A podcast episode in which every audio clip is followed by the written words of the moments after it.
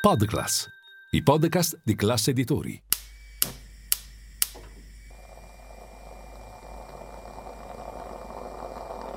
Buongiorno dal gruppo Classe Editori. Io sono Massimo Brugnone. Oggi è mercoledì 30 agosto e queste sono notizie a colazione, quelle di cui hai bisogno per iniziare al meglio la tua giornata.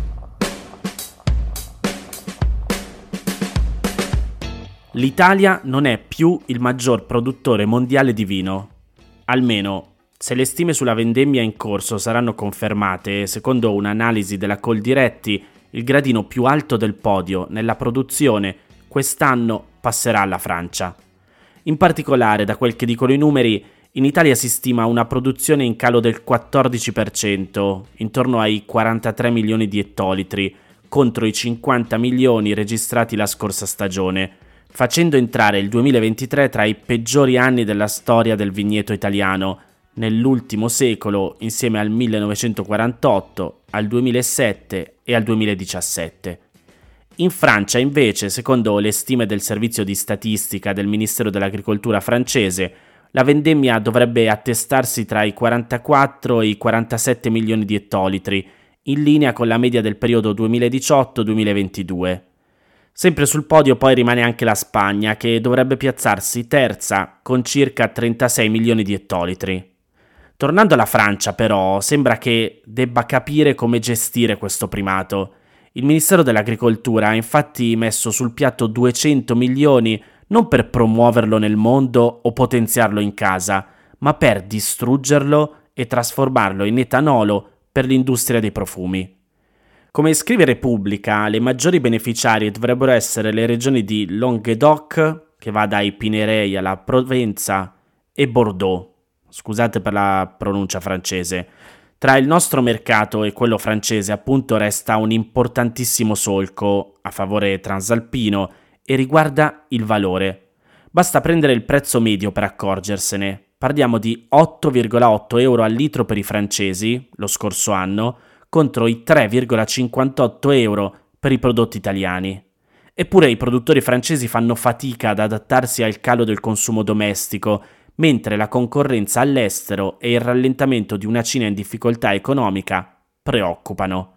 Ecco perché il ministro dell'Agricoltura ha assicurato il sostegno del governo per contrastare la caduta dei prezzi. La lobby della filiera, che teme per quest'anno un surplus di produzione di 3 milioni di ettolitri, si era spesa per portare a casa 240 milioni di aiuti. Non è questo l'unico intervento previsto in realtà.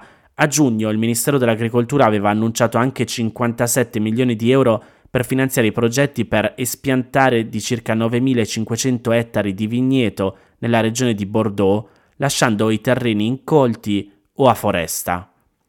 Altri fondi pubblici, ricorda il Guardian, sono sul tavolo disponibili per incoraggiare i viticoltori a passare ad altri prodotti, come le olive.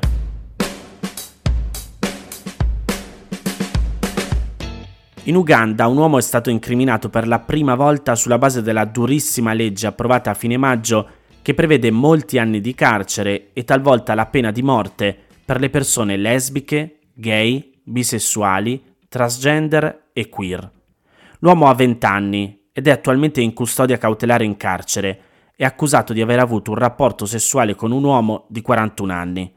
Come spiega il Post, nello specifico l'accusa nei suoi confronti è di omosessualità aggravata, termine con cui la legge definisce i rapporti omosessuali con minori di 18 anni, persone disabili, ottenuti minacciando l'altra persona o mentre l'altra persona era incosciente e che comporta la pena di morte in caso di condanna. Al momento non sono stati comunicati dettagli sul perché è stata formulata l'accusa di omosessualità aggravata. La legge, approvata dal Parlamento a marzo e promulgata dalla Presidente il 29 maggio, è considerata una delle più punitive al mondo nel suo genere. Oltre alla pena di morte per chi è condannato, come dicevamo prima, per omosessualità aggravata, la legge prevede l'ergastolo per chiunque abbia rapporti sessuali con persone dello stesso sesso e fino a 10 anni di carcere per chi prova ad avere rapporti omosessuali. Già prima dell'approvazione della legge, l'Uganda era un paese molto conservatore, dove era difficile vivere da persona appartenente alla comunità LGBTQ. Negli ultimi anni però si sono diffuse soprattutto online delle teorie del complotto che accusano forze internazionali non meglio definite di voler promuovere l'omosessualità nel paese per corromperne la società.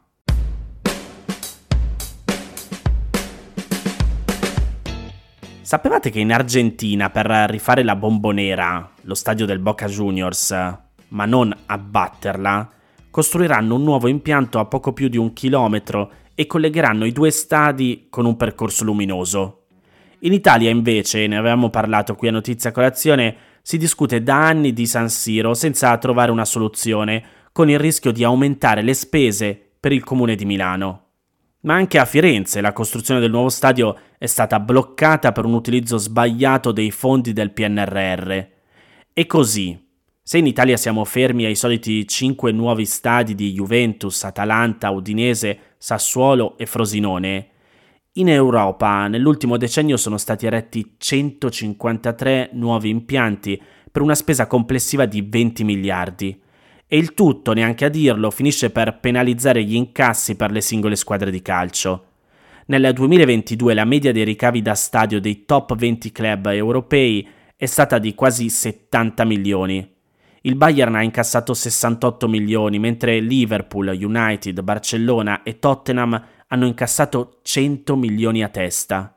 E invece Juventus, Milan e Inter, tutte insieme, raggiungono a stento 96 milioni. Sono questi i numeri che il mio collega di Milano Finanza, Nicola Carosielli, ha messo in fila nella prima puntata di Pallone d'Oro, un podcast di cui trovate la prima puntata online oggi dedicato al rapporto tra calcio e finanza. Pubblicherà una puntata nuova ogni mercoledì. Vi metto il link da cui ascoltare quella di oggi nel sommario di questa puntata e nel canale Telegram di Notizia Colazione. Intanto vi faccio ascoltare qui il trailer. Che interessi ha davvero la rabbia nel mondo del calcio? Sapete cosa farà Messi con la sua nuova holding di investimenti? Dove vedremo la prossima Serie A? Il calcio italiano è davvero finito?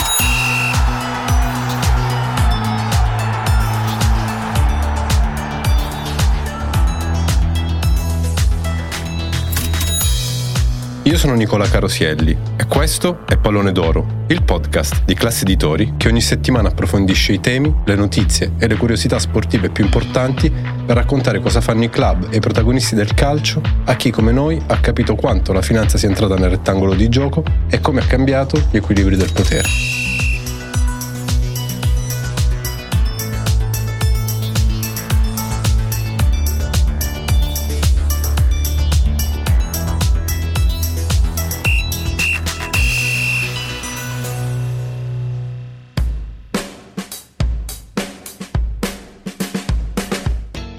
Queste erano le notizie a colazione di oggi. Se volete suggerirmi alcune notizie o mandarmi i vostri commenti su quelle trattate, potete scrivermi all'indirizzo notiziacolazione.it.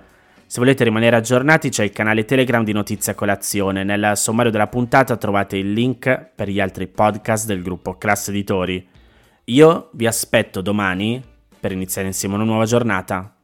Un saluto da Massimo Brugnone.